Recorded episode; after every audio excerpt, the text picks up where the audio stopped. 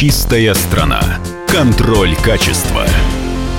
Здравствуйте, друзья! Вы слушаете радио «Комсомольская правда». У микрофона ведущий Юрий Кораблев. Это программа «Чистая страна». И сегодня у меня в гостях интересный эксперт Елена Шаройкина, председатель комиссии по экологии и охране окружающей среды Общественной палаты России, инициатор всероссийской кампании по оказанию помощи зоопаркам и приютам Донбасса, Запорожской и Херсонской областей. А, Елена Акинфовна, здравствуйте. Здравствуйте, Юрий. Первое, с чего хотел бы начать, это э, поговорить о законопроекте, который регулирует сферу обращения с животными. Я знаю, что его обсуждали в общественной палате с экспертами. Это было в конце прошлого года, в конце декабря. И там есть вопросы, которые вызвали разногласия, в частности, порядок стерилизации животных. Э, давайте вот э, поговорим об этом законе. Что там не нравится экспертам? Эм, очень интересно то, что этот законопроект э, вызвал дискуссию в первую очередь в экспертной среде и угу. в среде союзников, скажем так, в среде зоозащитников. Вот э, та дискуссия и те противоречия а, лежат э, в рамках например, оргкомитета, а, вы уже упомянули компанию «Зоодруг» по оказанию помощи Донбасса, и вот как раз все те, кто спорит сейчас, являются членами оргкомитета. Поэтому ну, правильно будет сказать, что действительно идет э, экспертная дискуссия, а, и а, она находится в зоне зоозащиты. А скажите, пожалуйста, да. я вас перебью, почему вообще появились вопросы к закону об ответственном обращении с животными. По-моему, этому закону уже около пяти лет. Он работает, действует. Почему снова появилось внимание к этому закону? Что не так? Закон принят был, и это некие рамки. Вы правильно сказали, он уже действует не один год, но мы видим с вами, что проблема безнадзорных животных не решается. Мы видим э, ситуацию, что животные есть на улице, и проблема не решается. У нас переполнены приюты, как муниципальные, так и частные. В чем же проблема? Их несколько. Вот в рамках этого законопроекта предлагается урегулировать ну, несколько направлений. Не только безнадзорных, но там вопросы касаются и диких животных, но в первую очередь безнадзорных. Например, а, предлагается в этом законопроекте при стерилизации животных а, безнадзорных в рамках ОСВВ уделять приоритетное внимание а, самкам, а не самцам. А специалисты считают, что если, ну, в первую очередь, самка не может зачать, не может родить, то, естественно, ну, приплода не будет.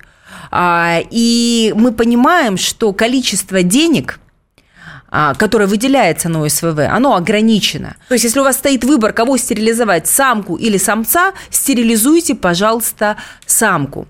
Логика, что стерилизация влияет на поведенческие а, какие-то аспекты животного, она не подтвердилась. Зоозащитники спорят а, что правильно ли это подход. Причем это не является обязательным условием в законе.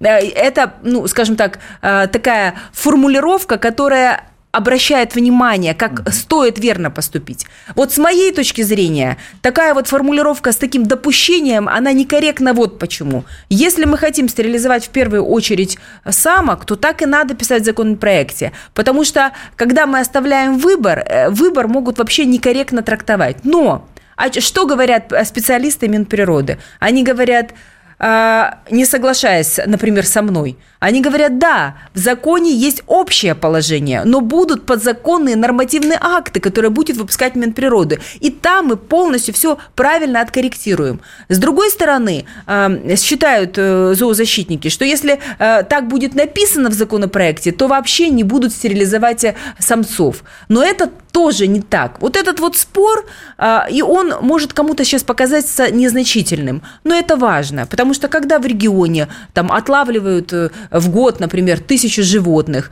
и стоит вопрос, а, кого стерилизовать, как стерилизовать, конечно, могут возникать трудности выбора, потому что э, денег простерилизовать всех животных, конечно же, ну вот просто не, не существует. Я знаю, что еще один из пунктов э, этого законопроекта – разведение животных через общественные организации. Я прав?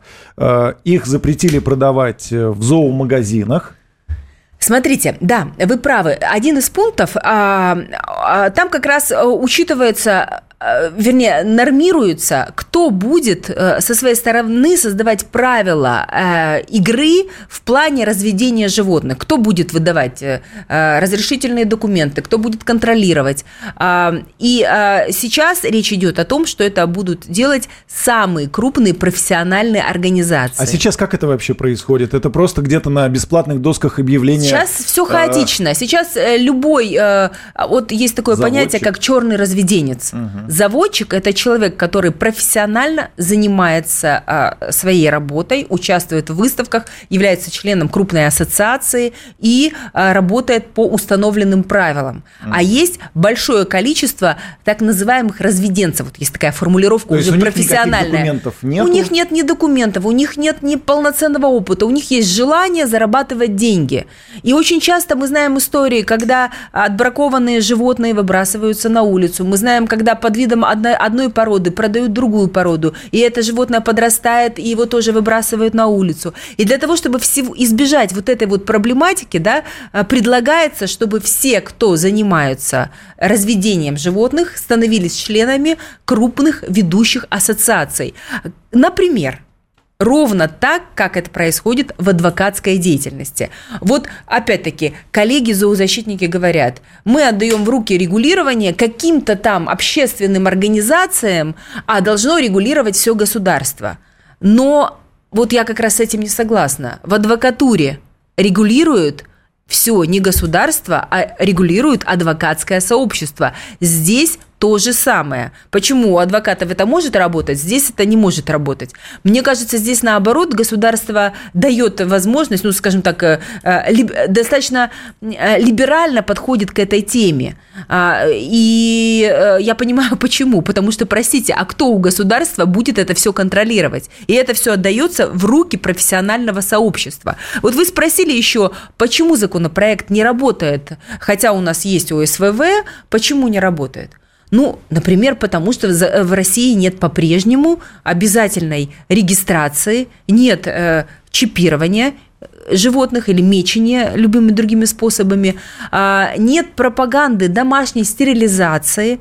Опять-таки, есть споры, а обязательная должна быть стерилизация домашних животных или нет. Вот я считаю, что не обязательная. А, человек вправе сам принимать решение, а готов нести ответственность еще и за щенков или за котят.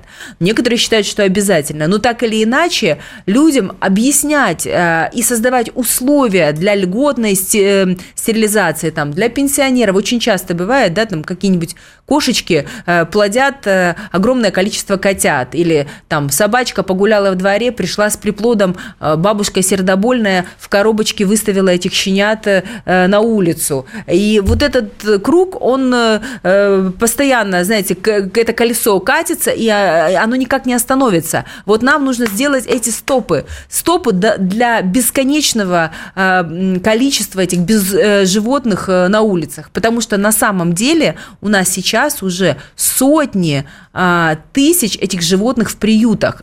Животные а, содержится, и э, там достаточное количество денег на каждое живо, животное, там более трех тысяч э, содержания животного в приюте. Посчитайте, если речь идет, например, там, о тысяче животных, а если о десяти тысяч, а если о ста тысяч. Представьте себе, сколько это денег – и э, мы не можем без конца строить города приютов и содержать животных. Нужно прекратить издеваться над э, братьями нашими меньшими. Не, не нужно создавать вот эти вот условия бесконечные. Согласен полностью. Кстати, а как вы относитесь к чипированию? Это ведь тоже обсуждается вот э, в тех поправках к закону? Нет, э, на, на сегодняшний день это пока не обсуждается. Я к чипированию отношусь очень э, позитивно. Я считаю, что это надо сделать, но среди политиков этот, это решение считается электорально невыгодным.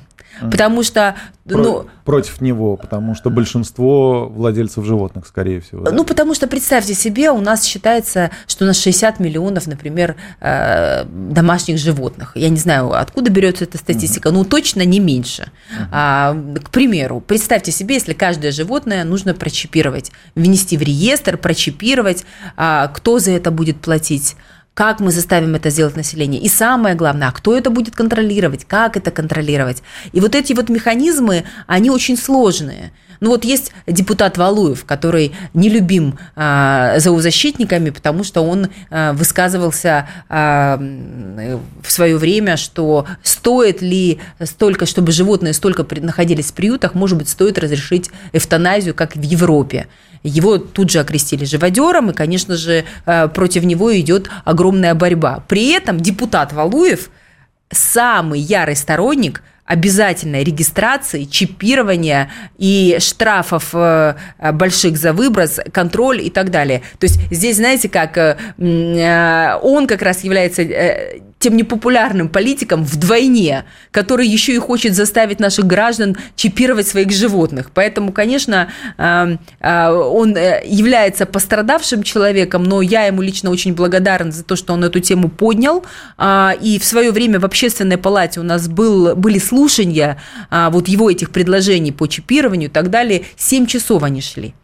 И а, очень хорошо, что есть политик, который эту тему поднял. Мы не решим проблему с нападением животных на людей, в том числе, если у нас будут стаи безнадзорных животных на улицах. Согласен. Елена Акинфовна, нам ну, нужно нам нужно сейчас прерваться на две минуты, и я сразу проанонсирую мой следующий вопрос. Хотел бы поговорить о ситуации в Астраханском приюте. Да, всем нашим слушателям я напомню, что у меня в гостях Елена Шаройкина, председатель комиссии по экологии и охране окружающей среды Общественной палаты России. У микрофона Юрий Кораблев. Вернемся в студию. Чистая страна. Контроль качества.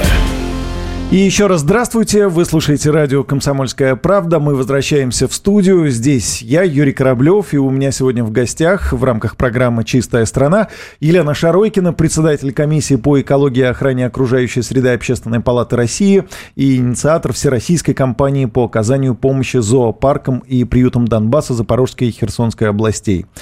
Елена Акинфовна, поговорим с вами о ситуации в Астраханском приюте. Мы наслышаны, но давайте все-таки нашим слушателям напомним, что за ситуация, что там случилось, почему это вызвало э, такой резонанс. Мы все в один момент узнали ситуацию, когда в Астрахане привезли 60 а, трупов животных и выбросили. Я пытаюсь э, подобрать слова, как, как вот корректно рассказать. Когда увидели зоозащитники, что с этими животными, волосы стали дыбом, потому что эти животные были полностью изуродованы. Каким образом?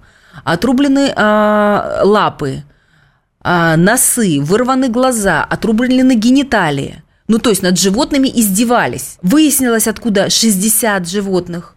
А это от, из одного частного приюта, который как раз получает деньги на ОСВВ. То есть с этим приютом заключен контракт. Этот приют получает государственные деньги угу. на проведение угу. процедуры отлова, стерилизации и выпуска.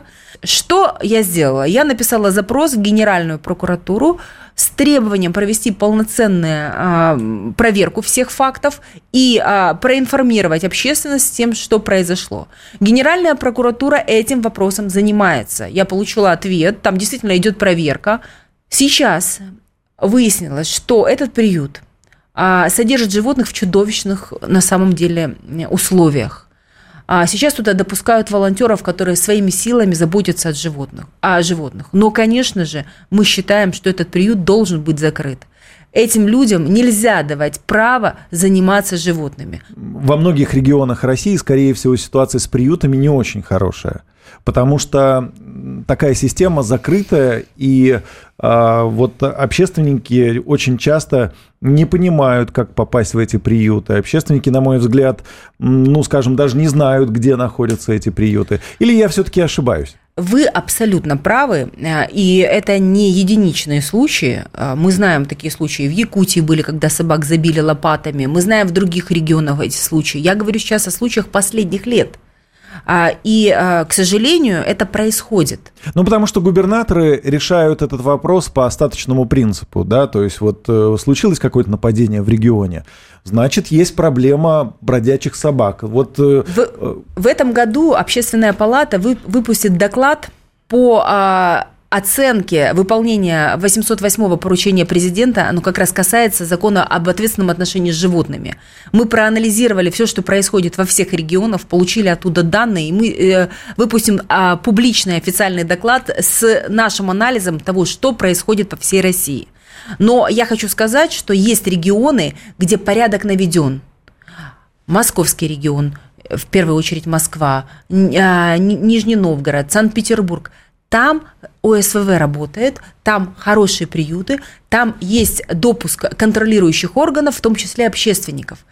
И э, что я считаю обязательным? Я считаю обязательным а, принять поправки, когда общественная комиссия, общественные инспектора должны иметь абсолютный допуск к приютам и должны иметь возможность контролировать. Потому что вот эти вот живодерские истории, они происходят по всей стране. И общественники должны иметь допуск к, э, ко всем приютам, независимо, государственным или частным. Переходим к третьему вопросу, к моему а, о планах Всероссийской кампании по оказанию помощи за парком и приютом Донбасса, Запорожской и Херсонской областей «Зоодруг».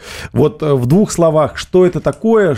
31 а, марта прошлого года мы объявили о старте этой кампании в Общественной палате Российской Федерации, объявили об создании оргкомитета, куда вошло на сегодняшний день уже порядка 20 различных фондов, различных организаций, объединений. А, э, и туда входят фонды, как, э, которые занимаются дикой природой, э, те, которые занимаются приютами. А, почему? Потому что люди покидают свои дома, беженцы, люди погибают – и в Донецке эту ситуацию уже 8 лет решают э, там два крупных приюта, четыре лапки и ПИФ. Э, есть э, много маленьких приютов. Ну, к сожалению, вот в данной ситуации гуманитарная катастрофа, которая постигла регионы, она, естественно, коснулась напрямую животных. И а, мы создаем условия для помощи вот этим вот животным, вот этим вот, ну и зоопарки.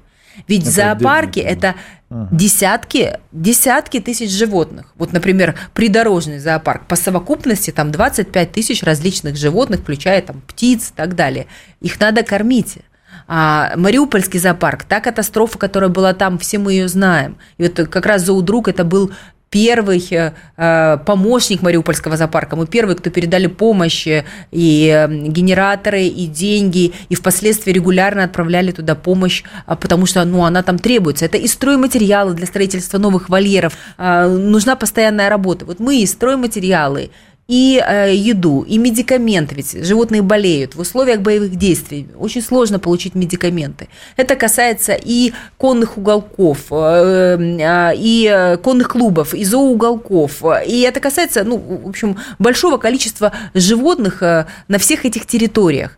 И когда мы начинали этот проект, тогда, конечно, все эти регионы не были ну, частью большой России. Сейчас это часть большой России. Поэтому, конечно, проект продолжает действовать действовать. Отправлено уже более 150 тонн, это 8 больших фур. А, в том числе отправлена помощь э, Донецкому ботаническому саду, стройматериалы для сохранения уникальных теплиц э, с краснокнижными растениями. И вот э, сейчас до конца января в Луганск отправится еще одна фура, это тоже будет более 10 тонн, а, для как раз приютов, для зоуголков, а, с тем, чтобы, конечно же, наша помощь не прекращалась, потому что обстановка все равно, ну, скажем так, сильно лучше не становится, потому что там все равно идет вокруг э, военные действия. И наша помощь необходима. И я хочу сказать, что вот сейчас все это время, весь прошлый год мы действовали, а, хочу поблагодарить «Комсомольскую правду» за поддержку, а, наш стратегический информационный э, партнер. Мы действовали благодаря помощи обычных э, людей, а, компаний, различных ну, частных компаний. И э, нам удалось собрать более 16 миллионов. Вот та помощь, которая была собрана, более 16 миллионов. А вот уже сейчас это пойдет первая фура при помощи президентского гранта, который был выдан фонду НИКа, члену оргкомитета «Зоудруга» в рамках кампании «Зоудруг», и пойдет первая фура в рамках президентского гранта. То есть государство тоже понимает значимость проблемы и э, тоже помогает сейчас нам, мы уже действуем, можно сказать, вместе с государством. А скажите, пожалуйста, а кто вот эти люди, кто э, помогает, делает? Вы говорите мы. Это все-таки вот зоозащитники всей страны. Э, вы в первом вопросе говорили, что вот зоозащитники, активисты разделились в вопросе законопроекта об ответственном отношении к животным. А вот э, акция «Зоодруг» смогла сплотить э, зоозащитников всей страны, чтобы действовали все синхронно, все в одном направлении и как-то приложили силы, фокус внимания в одну сторону. Юр, вы вот сейчас очень а, тонкую вещь заметили, а, и те, кто глубоко в теме, знают, что чаще всего а, зоозащитники, а, они а, спорят по различным вопросам. Очень редко бывает так, чтобы они объединились.